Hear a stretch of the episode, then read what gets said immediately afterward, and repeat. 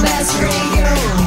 Best radio. Best radio. Pra você que tá em clima de Copa, pra você que tá meio cabisbaixo, pra você que tá trolando, conversa fiada chegando aqui na Best Radio Brasil. Best radio Brasil. Quem ouve curte. Agora, Conversa Fiada. Conversa fiada. O programa que afia os seus ouvidos. Hora viva, conversa fiada, acreditem se quiser, em clima de Copa, aqui na Best Radio Brasil, abrindo os trabalhos comigo, Vitor Lilo, eh, na companhia ilustre de Diego Salomão. Boa noite, Diego. Boa noite, Vitor. Tudo Se bom? é que é possível dizer boa noite. Cara, a minha noite tá ótima. Será que a do Filipão tá também? Ah, bom, a, a- a do Felipão nós não sabemos, mas a do Felipe Guerra, será que está? Felipe Guerra, boa noite.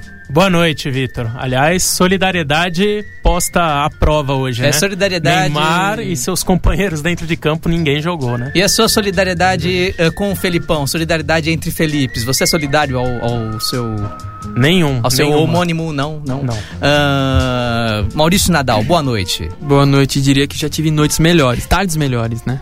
É, é, tardes, noites melhores, enfim. É, bom, como não podia ser diferente, né? Hoje o Brasil está em pauta neste programa, né? O Brasil na Copa, que tomou essa sacolada da Alemanha, enfim, sacolada é pouco, né? É, mas vamos falar também de. Já vamos falar também, claro, de Alemanha, vamos falar de Netherlands, ou seria de Holanda, né? Bravo guerreiro Netherlands. Bravo guerreiro, o bravo guerreiro Netherlands. vamos falar também de França, de Bélgica, de Costa Rica, enfim, vamos falar dessas que são talvez as finais mais incríveis de uma Copa do Mundo em tempos. Acho que vocês todos podem concordar com isso, enfim, cheias de, de gols, de lances, de jogos mais que emocionantes. E você que ouve a gente também acha isso? Quer dar seu pitaco aqui? Então participe pela nossa fanpage, facebook.com barra Conversa Fiada Oficial ou pelo WhatsApp aqui da Best Radio Brasil, 11 988767979, repetindo, 11 988767979, só não se esqueça de colocar seu nome e cidade, ok? Vamos pra música que a gente já volta com mais Conversa Fiada na Copa. Tá gostando, né? Espera aí que tem mais Conversa Fiada. Este programinha é a maior porcaria! Porcaria! Conversa piada.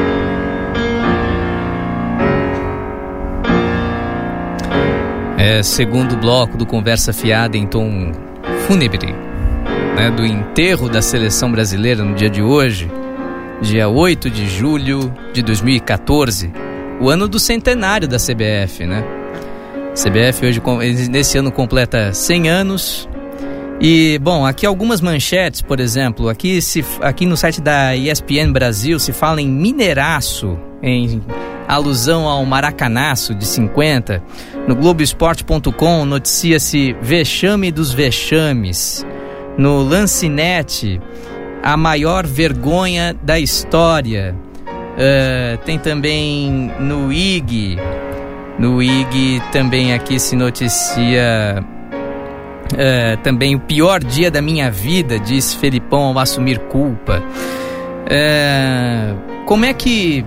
Eu não sei quem quer começar aqui, o Diego quer começar. Quem, como é que vocês avaliam esse jogo? Enfim, o que, que aconteceu, afinal de contas, com essa seleção? Tomar de sete, ainda que seja um time ah, realmente bom, reconhecidamente bom da Alemanha, uma geração assim que parece estar no auge das melhores que a Alemanha já produziu em décadas, mas o que explica que aconteceu com essa seleção?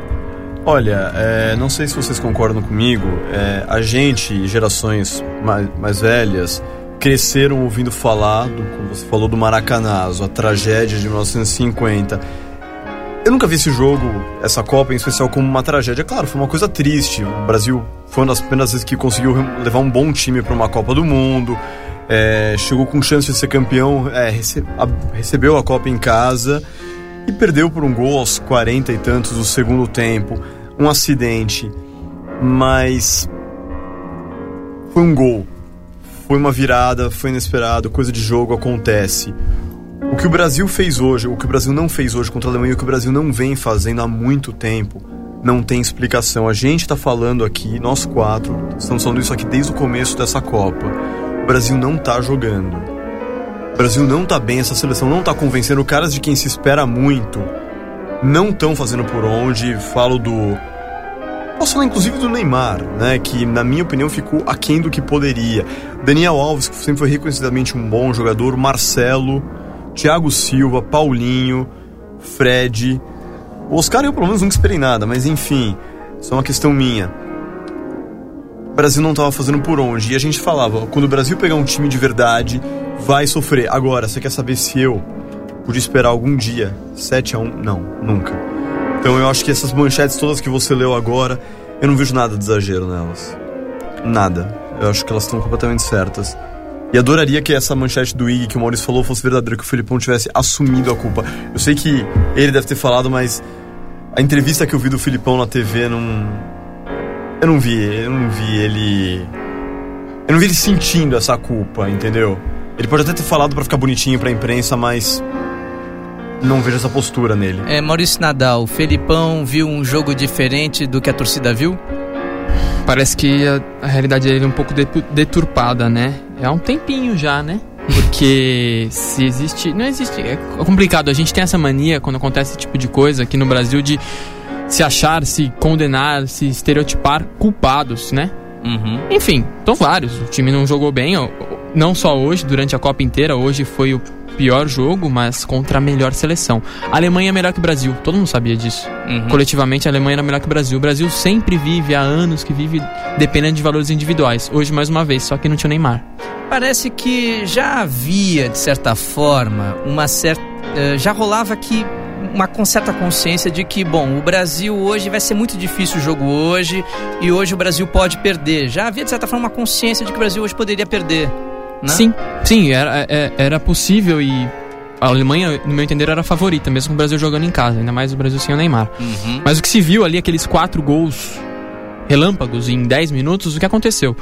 A Alemanha adiantou a marcação de uma. Viu o Brasil tomando o primeiro gol, viu que o Brasil se desestabilizou emocionalmente, adiantou a marcação, tanto é verdade que os gols da Alemanha, três desses quatro, que saíram em 10 minutos, foram de três volantes, foram de dois volantes, dois do Kroos e um do Kedira.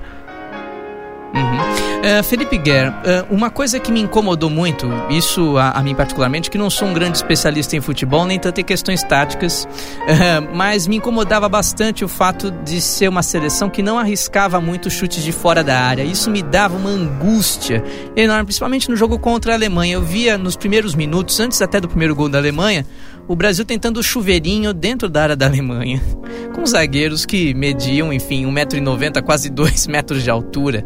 Ah, isso, isso você, a gente pode apontar isso como também um dos problemas também desse ataque da seleção, enfim, um dos problemas dessa seleção, essa falta de, de buscar opções, enfim, vamos tentar fora da área, vamos tentar chutão de longe, vamos ver se um chute às vezes de fora da área entra no gol, tal. Acho que faltou um pouco, é, faltou um pouco essa ousadia, Vitor, principalmente porque o Brasil não tinha, na minha opinião, alguém de experiência no grupo, assim, Pra segurar a bucha mesmo. Até falam que, ah, mesmo que tivesse o Kaká, que teve em 2010, o Robinho, até mesmo quem gosta, né? Eu particularmente não gosto do Ronaldinho Gaúcho, mas enfim, que pudesse ter um jogador de tarimba, né, de mais qualidade ali no meio de campo pra segurar mesmo a bronca, principalmente num momento, num dia como hoje, né? Porque você vê, o Maurício até tava destacando o Felipão, o que, que ele fez? Ele co- colocou o Bernard no lugar do Neymar, não alterou ninguém no meio de campo, voltou só com o Luiz Gustavo, não tinha meio de campo, era Luiz Gustavo e Fernandinho contra três, quatro volantes que saem com qualidade, que sabem armar o jogo, que sabem sair, aparecer como elemento surpresa na cara do gol e fazer gols. Então, assim, acho que faltou esse meio de campo mesmo pro Brasil. Fora que, assim, todo mundo falou, ah, o Neymar, eh, não estando hoje em campo, o Brasil vai se unir mais, vai ter mais chance de ganhar. Mas é o que o Maurício falou, tecnicamente a gente até acreditava um pouco aquela esperança tal que sem o Neymar o Brasil pudesse se unir, ganhar aquela coisa ufanista, mas chegou, a gente viu que a realidade não é bem assim e foi acachapante, né? Foi foi, foi lamentável. Diego. Eu acho que você falou agora da ausência do Neymar, a gente até veio comentando isso no caminho. É, eu não tenho dúvidas de que a ausência do Neymar desestabilizou a seleção não só tecnicamente, como talvez principalmente emocionalmente. Isso pra mim tá muito claro. Agora, é, eu queria saber o seguinte: a gente sempre ouviu, e na minha opinião isso é uma verdade, acho que vocês concordam comigo, que o Filipão é muito mais um grande motivador do que um grande especialista tático, como por exemplo era o Vanderlei Luxemburgo nos seus áureos tempos. É verdade, eu vi um Filipão é, com esse mesmo grupo de jogadores animando eles na, antes da final da Copa das Confederações contra a Espanha no passado, e ele conseguiu. Eu quero saber, vamos falar a verdade, desculpa o termo, que porra de técnico é esse? que deixa esses caras se abalarem dessa forma quando o melhor jogador do time sai contundido. Sabe, que espécie de controle emocional a gente vinha brincando nisso até no programa passado, sobre a choradeira dessa seleção, e que o Thiago Silva, que todo jogo se debulhava em lágrimas, e que tinha sido escolhido para ser capitão, é, baseado num teste com uma psicóloga. Que psicóloga é essa? Que teste é esse? E que técnico é esse? Que motivador é esse? Que controle emocional que esses caras têm? Porque o Vitor, a gente assistiu o jogo juntos, eu acho que até se lembra, quando a Alemanha fez o primeiro gol, quando a Alemanha fez o primeiro gol e o Marcelo acho que fez uma falta grosseira, acho que no Miller, na lateral de campo, e eu vi o Marcelo nervoso e falei, acabou o time do Brasil. A Alemanha vai ganhar esse jogo. É. Não esperava que seria de tanto, mas tava na cara que o Brasil ia perder, porque não, mais que técnica, a Alemanha é melhor tecnicamente, mas o Brasil não tinha controle. Pode falar, Maurício. O Brasil já tinha dado essas demonstrações emocionais negativas contra o Chile, né? Uhum. É, não perdeu aquele jogo no tempo normal, por sorte, e aquela bola na trave do Penilha nos rendeu uma tatuagem, né? Nas costas dele. Pois é. Mas hoje ficou provado mais uma vez que essa história do Filipão, família, não, não, não cola mais. Não, não, não acontece mais. Então, o que se viu hoje foi um time que depois de tomar o primeiro gol, se perdeu e a Alemanha teve dó do Brasil, tá? Tirou o pé no fim do jogo, no, no segundo tempo principalmente. Eu acho que, desculpa, eu acho que não foi nem dó da- do Brasil, acho que foi dó deles mesmo. O Ló deve ter falado, gente, tá, tá decidido, ficar se matando de correr. E que entre nós, nas poucas vezes que, o é, que a Alemanha chegou no segundo tempo, fez gol. Do jeito que quis, a Alemanha entrou como quis na área do Júlio César, que vamos fazer defesa. Eu, fui- eu sou um dos maiores críticos do Júlio César, fui contra a convocação dele, mas ele não teve culpa nenhuma no que aconteceu hoje. Não tinha o que fazer. E eu acho também, Vitor, até vinha comentando com o Diego, com você no caminho pra cá, no carro, que o Brasil ainda não tinha pego um adversário de peso, de camisa, né? Acho que. E, e tava passando se arrastando, assim. Acho que só quem realmente acompanha Brasil em Copa do Mundo, que podia ter esperança, ser otimista, que a gente podia chegar na final e ser campeão com o time jogando dessa forma. Mas, assim, México, Croácia, Camarões, foram, né? Depois o Chile, aquele sofrimento, toda a Colômbia, um jogo violento. Foi tudo, sabe? Embora eu ache que Ilusão. se aquele gol, aquele pênalti, aliás, pra Colômbia tivesse saído um pouco mais cedo, eu acho que o Brasil ia tomar um calor naquele jogo. O jogo Eu teria sido que muito é- mais complicado. Eu acho que é possível. Mas- Desculpa. Não, não, não, desculpa, pode falar. Não, não, é, ver- é verdade o que o Felipe falou. É, os adversários da primeira fase eu nem considero ridículos, é, os três. Agora, no caso da Colômbia e do Chile, são dois bons times. Eu achei os times da Colômbia e do Chile times bons, bem armados, bem treinados. Acho que o Peckerman e o Sampaoli, né, o técnico do Chile, fizeram excelentes trabalhos. Agora, não são times com cami... não são times com tradição. Não são times que olham pra camisa do Brasil, porque a camisa do Brasil pesa, convenhamos. Falam, puta, é o Brasil. Sabe? Tudo bem, eles podem não estar jogando nada, mas é o Brasil. Agora a Alemanha passou por cima, olhou e falou, "F- foda-se, entendeu? Vou acabar com o Brasil. Pode falar. Pensando um pouquinho além, Maurício um Nadal. pouco- sendo um pouco reflexivo, o que o Brasil precisa agora é fazer o que a Alemanha fez em 2002. A Alemanha chegou na final da Copa do, de Coreia e Japão contra o Brasil em 2002, se arrastando também, dependendo muito do Oliver Kahn e do Balak, ok? Perdeu aquela, aquela final de forma merecida. Em 2006, para a Copa que eles, for- que eles sediaram, eles reformularam totalmente, chegaram nas semifinais. Em 2010, com um time formado já, chegaram novamente nas semifinais e agora estão na final e favoritos pro título. É, é, e, e isso agora você entrou numa outra questão que, é, que é- era a que eu queria entrar agora. O, o futuro. O que fazer daqui pra frente pra ressuscitar o futebol brasileiro? Agora tá morto enterrado e agora pra ressuscitar. Quais são os próximos passos, os primeiros passos? É, ainda também continuando com esse comentário do Maurício, eu acho que a reformulação foi péssima, assim, porque você pega a seleção que estava hoje em campo, muitos dos jogadores estavam na Olimpíada de Londres, entendeu? É, eu acho que do Dunga passando pelo Mano Menezes até culminar no Felipão, que foi uma coisa de última hora, né? Até então o Mano Menezes seria o técnico do Brasil na Copa.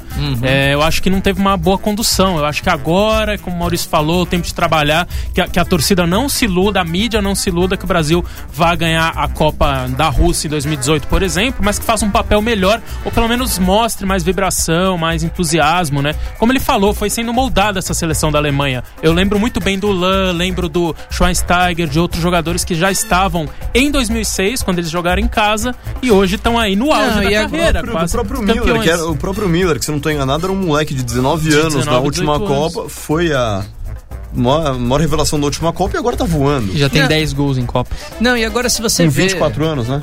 Não, e agora se você vê o trabalho que é feito na Alemanha para formação de jogadores de futebol, é uma coisa espetacular, é uma coisa que começa na escola. E aí depois é, a criança passa por clínicas de futebol à medida que ele vai crescendo, passando né, de idade, e até que ele vai se transformando num profissional e tudo mais. É, é- é um trabalho espetacular, enfim, é uma coisa que vai muito além é, é, é, só da formação do jogador, passa pela formação do indivíduo, né? Enfim, da formação do jogador, não só fisicamente, tecnicamente, mas também da formação como cabeça, é, como pessoa. Aí ele se torna um atleta completo. Enfim, o que nós vimos hoje foram 11 jogadores alemães completos, atletas completos em campo. É, o que me faz crer que essa questão, que, que, que o, ice- que, é, o problema esses 11 jogadores aí do Brasil hoje, que nos deram esse vexame hoje, são a ponta do iceberg de um grande problema. A CBF, a questão da CBF, essa corrupção toda são a, a ponta do iceberg. Ah, a- o grande problema está na nossa base. Começa no Marinho. Tá na for... Não, tá, tá, muito, tá muito mais abaixo do Marinho. Não, no caso da CBF, É, mas no caso é- da é- estrutura do futebol é, tudo. É um problema, é um problema de Brasil. Eu acho que eu, eu tenho a teoria de que o Felipão montou a seleção que ele poderia montar naquele momento. Ele poderia colocar um ou outro jogador diferente, mas não faria nenhuma grande diferença. Não sei se vocês concordam. Que é até o que a gente estava debatendo. ele O poderia- Neymar teria feito diferença hoje? Eu, particularmente, acho que não. É, assim, é, é, ele poderia trocar um ou outra peça, ele poderia ter convocado um ou outro jogador diferente, mas não faria nenhum grande impacto ah, em comparação com estes que foram pra Copa. E eu acho que o treinador deve ser o Tite, assim. Eu acho que é o cara que já deveria estar. Ou deveria ser um estrangeiro? O que, que vocês acham de um estrangeiro na seleção brasileira? Tá- tem se falado muito disso agora, eu acho, que, eu, acho que o, eu acho que o Brasil é, criou uma, uma arrogância, o título de o país do futebol. Aham. Criou-se uma, uma coisa de nós não precisamos de outros, nós somos os melhores. Gente, convenhamos.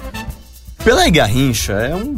Puta, é um orgulho pro Brasil. mas é um- Rivelino, Zico. É, aí. mas convenhamos, não existe mais. O Brasil não é mais o país do futebol. Hoje você vê esse time da Alemanha é infinitamente superior ao time do Brasil e provou isso hoje em campo.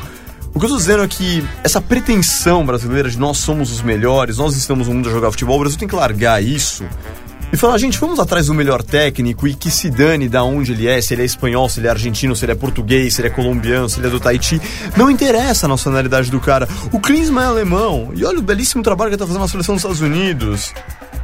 É. Por exemplo, fala de o Peckerman é argentino, olha que tá fazendo na seleção da Colômbia. Sim, sim. E o, o Peckerman, inclusive, é responsável por segurar o Messi pra Argentina. Se não fosse o Peckerman, olha, os argentinos Exato. iam estar sofrendo. Não tem que ficar pensando nesse tipo de coisa, não. Nós, nós precisamos. Agora, é, pegando um gancho do que o Felipe falou, hum, dos técnicos brasileiros, no momento é, é a minha preferência e eu não acho que, independente de preferência, vai ser o Tite.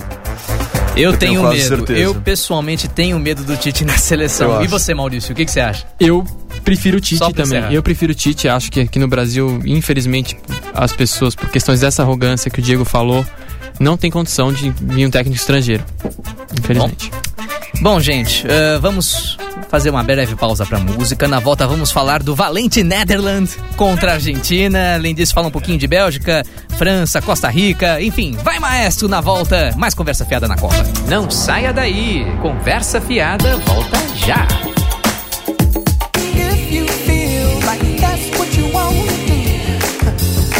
Estamos de volta. Conversa fiada.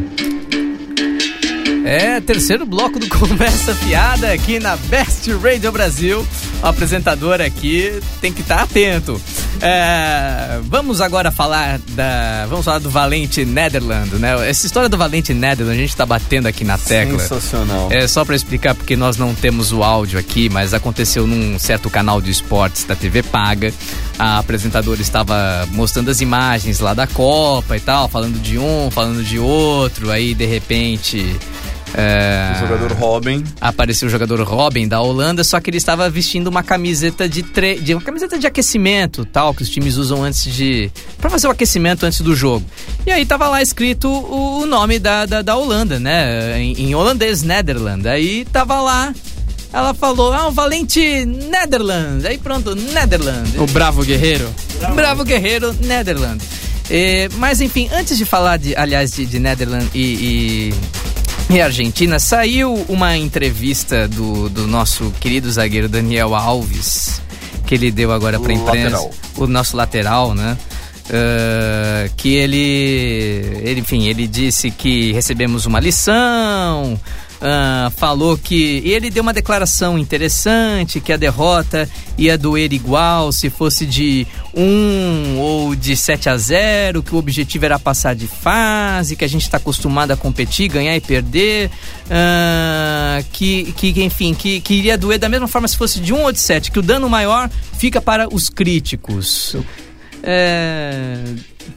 E aí, o. É, o Daniel Alves, que há Caramba. poucos meses atrás foi exemplo quando foi vítima de racismo e atiraram aquela banana no gramado contra ele, ele teve uma atitude elogiável.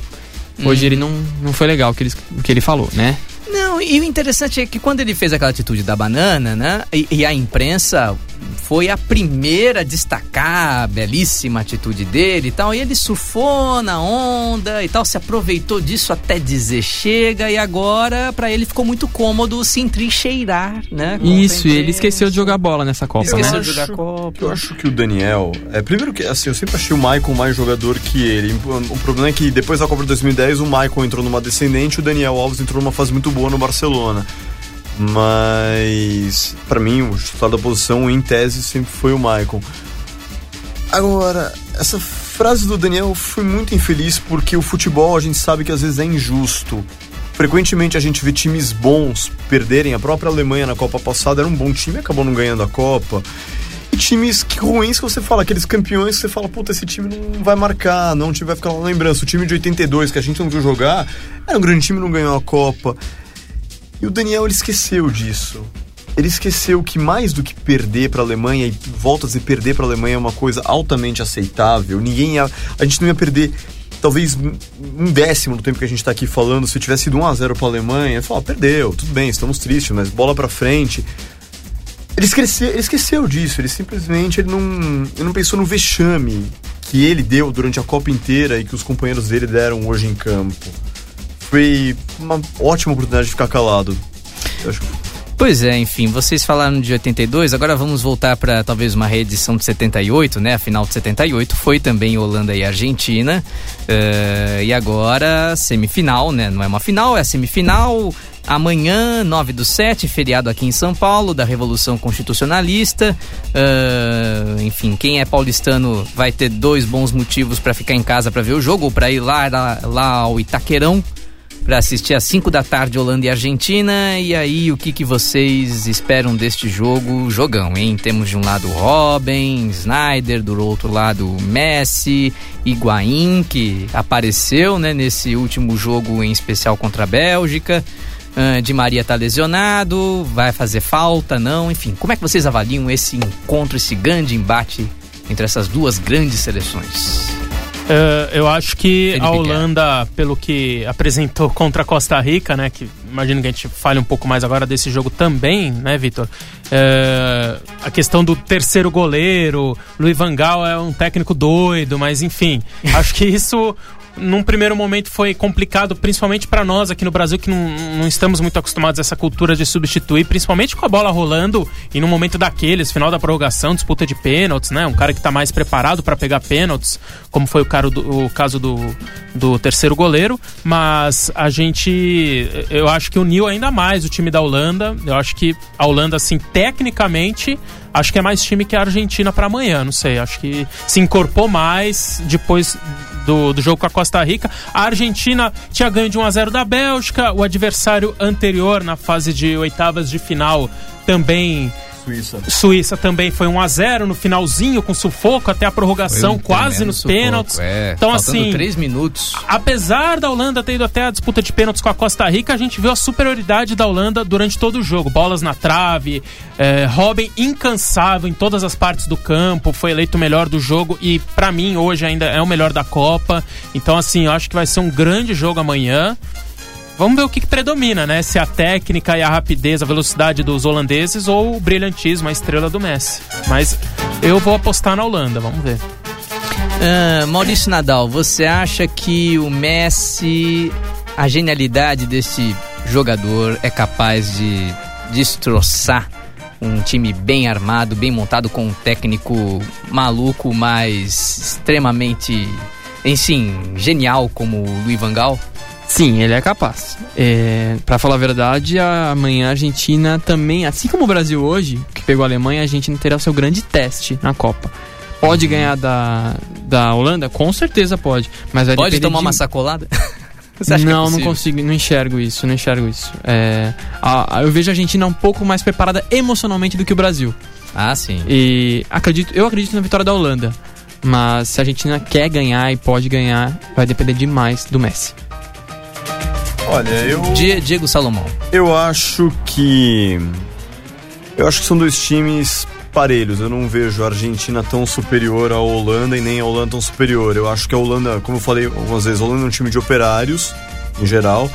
É, tem o Robin que tá fazendo uma grande Copa, aliás, não é a primeira vez. O Van Persie deixou o futebol dele naquela goleada em Salvador contra a Espanha, depois não vir fazer mais nada de tão relevante na Copa. O Snyder não tá fazendo uma grande Copa. E a Argentina também é um time que tá decepcionando. Amanhã tá enfraquecida sem, sem o Di Maria, né? Mas tem o fator Messi. Isso é sempre um, um favoritismo. O Messi, claro, o Robin é um grande jogador, fazendo uma grande Copa, mas Copa, eu acho que o, não tem muita comparação entre qual dos dois é mais decisivo. Com relação ao Vangal, que você tocou, é. Eu acho que essa história de substituir o goleiro. É só para contextualizar o ouvinte, né, Claro, que, que claro. não acompanhou o último jogo da Holanda contra a Costa Rica, né? ah, no último minuto da prorrogação, o Luiz Van Gaal, técnico da Holanda, substituiu o Silesen, que é o que era o goleiro principal da, da Holanda, e trocou pelo Krul, ah, que era o goleiro reserva. Ah, que é um goleiro de 1,93m de altura. O Silesen, acho que ele, mes, ele mede 1,80m e poucos, não 1,80m, 1,80m e poucos de altura. O, o Cru é um pouco mais alto.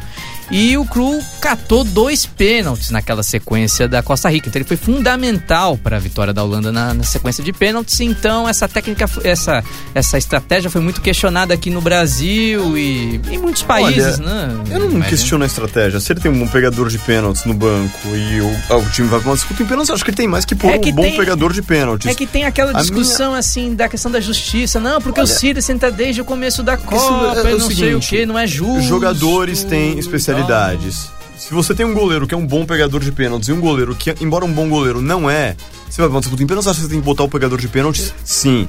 Não vejo injustiça. Agora, você quer saber o que eu acho do Vangal como técnico? Um farsante. Assim como acho o Sabella um, um farsante. O Vangal, não nos esqueçamos que ele é o cara que conseguiu pegar um time que tinha Barry Camp, Kluivert, Sidor, Frank de Boer, Van der Sar, Overmars e não classificar esse time pra Copa de 2002. O Vangal não é técnico, como o Sabella não é. Então eu acho que a Holanda e a Argentina são dois times muito parelhos. Eu ainda acredito na Argentina pelo fator Messi. E o Sabeia, que era assistente técnico do Passarela, Essa quando ele foi lem- técnico do Corinthians. Você tinha que me lembrar disso, né? Tinha que cutucar. Felipe Guerra, tá A- doido a- pra falar. A única observação em relação à, à troca do terceiro goleiro, acho que foi a questão do tempo. Acho que poderia ter sido, sei lá, com, no segundo tempo da prorrogação, um pouquinho antes, não faltando um minuto. Acho que só Eu acho que é essa difícil questão criticar, é que. difícil criticar porque que acabou dando um certo. É. É, entendo o teu lado, acho que você, é, tá certo, mas ele acabou pondo o pegador de pênaltis. Não é muito diferente do cara que põe alguém pra bater o pênalti. E a TV focalizava, né, um pouco antes do final da prorrogação, o terceiro goleiro fazendo aquecimento e ninguém tava entendendo nada, né? Agora, Então realmente. nem Holanda nem Argentina estão me convencendo. Ah, Maurício, taticamente, o que pode decidir o jogo pra Holanda e pra Argentina? Assim, como é que você a- avaliaria essa questão? Acho que nesse caso é, a gente tá falando de um pouco de valores individuais. Uhum. É, a- a Holanda ela vem com uma uma defesa bem renovada em relação à última Copa e que está se mostrando muito boa. Está se mostrando muito boa. E, e tem o Robin. Robin até agora, na minha opinião, é o melhor jogador da Copa. Do outro É. lado tem o Messi. É um duelo, sim, entre Robin e Messi. É, ainda mais agora a Argentina sem o Di Maria. Mas a Argentina, ela me surpreendeu positivamente em relação à defesa dela. Ela muito, muito desacreditada até a primeira fase, ela soube segurar bem. Tudo bem que a Suíça não tem um grande poderio ofensivo, mas soube segurar bem a Suíça e a Bélgica, né? A Bélgica, que a ótima geração belga não nos mostrou tanto assim nessa Copa, mas não passou grandes apuros. A, gentil. a Argentina não passou grandes apuros contra a Bélgica.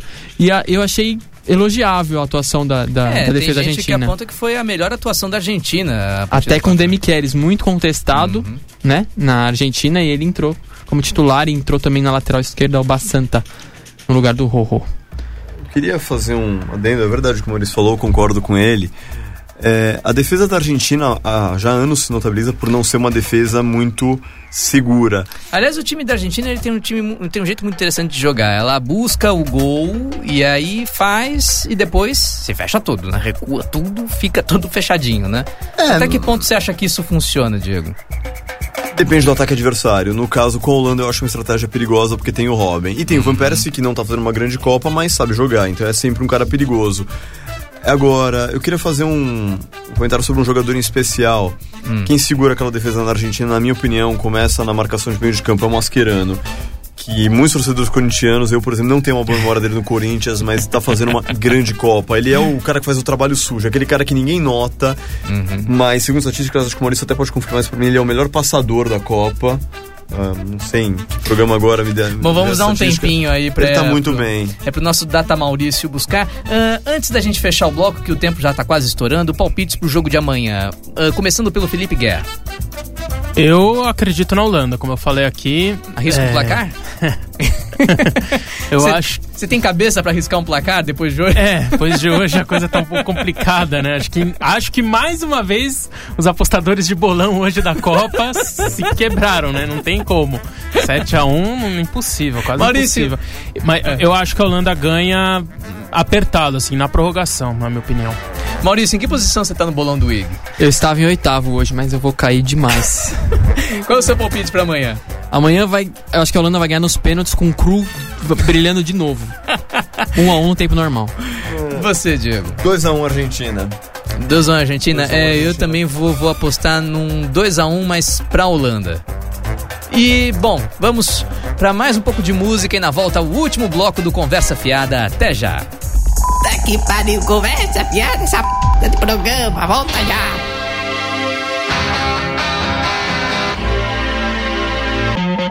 Voltamos com mais. Conversa Fiada, Best Rede Brasil. Último bloco do Conversa Fiada desta noite. Conversa Fiada mais que especial. Ah, vamos fazer aqui uns prognósticos dos próximos jogos. Enfim, nós já fizemos aqui da semifinal, né? Argentina e Holanda. Ah, vamos tentar fazer um prognóstico aqui da final. Quem que vocês acham que vai dar de final? Vai ser Alemanha e. Alemanha e Holanda. E quem vai ser.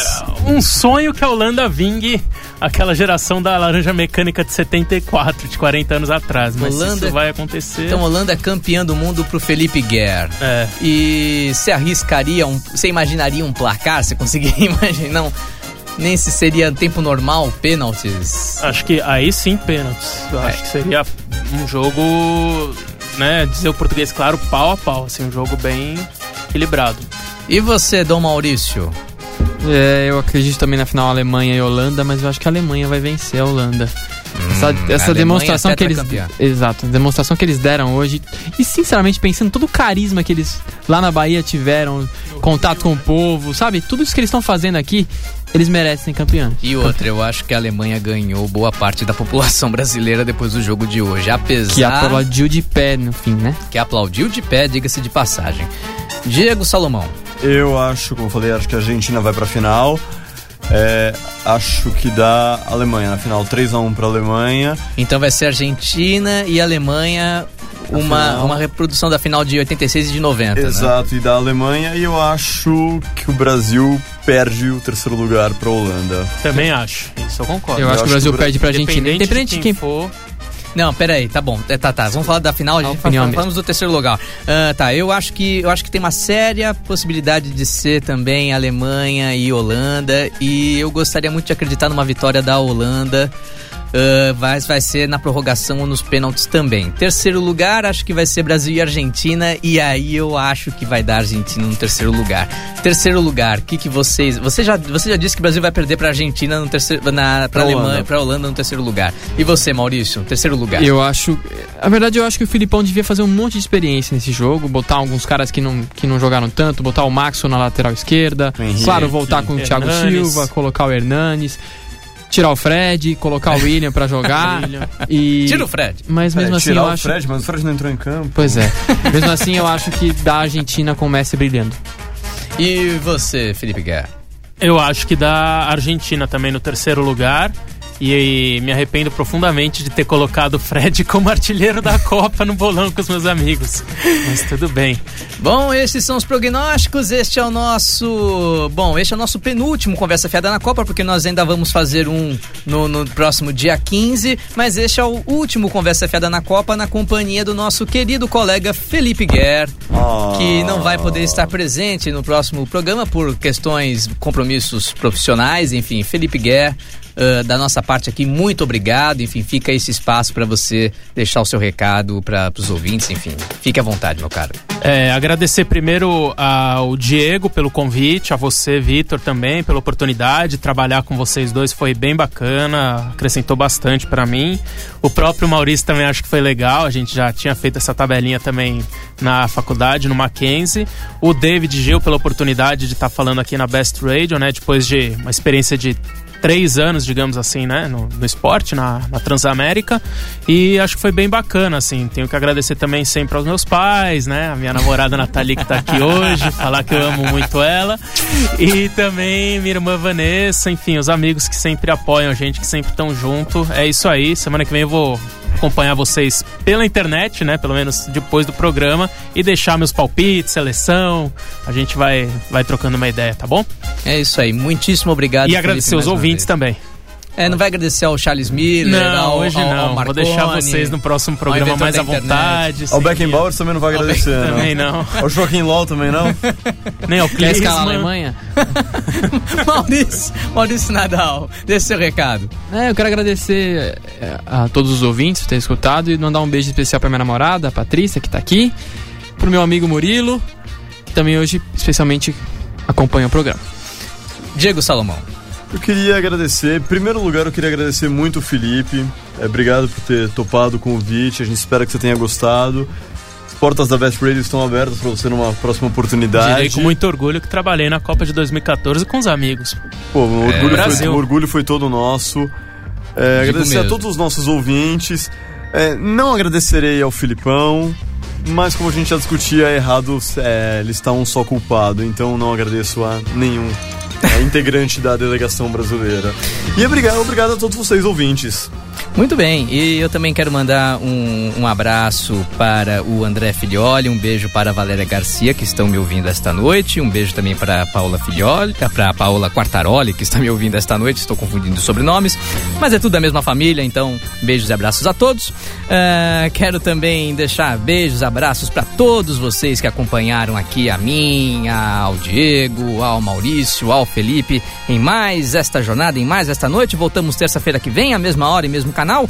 Ouça este programa em formato on demand em www.bestradiobrasil.com ou assinando o feed da Best Radio Brasil no iTunes e também pelo aplicativo TuneIn Radio. Isso é tudo, gente. Obrigado pela audiência. Boa semana e tchau! Você ouviu Conversa Fiada, o programa que afia os seus ouvidos. De volta terça na Best Radio Brasil.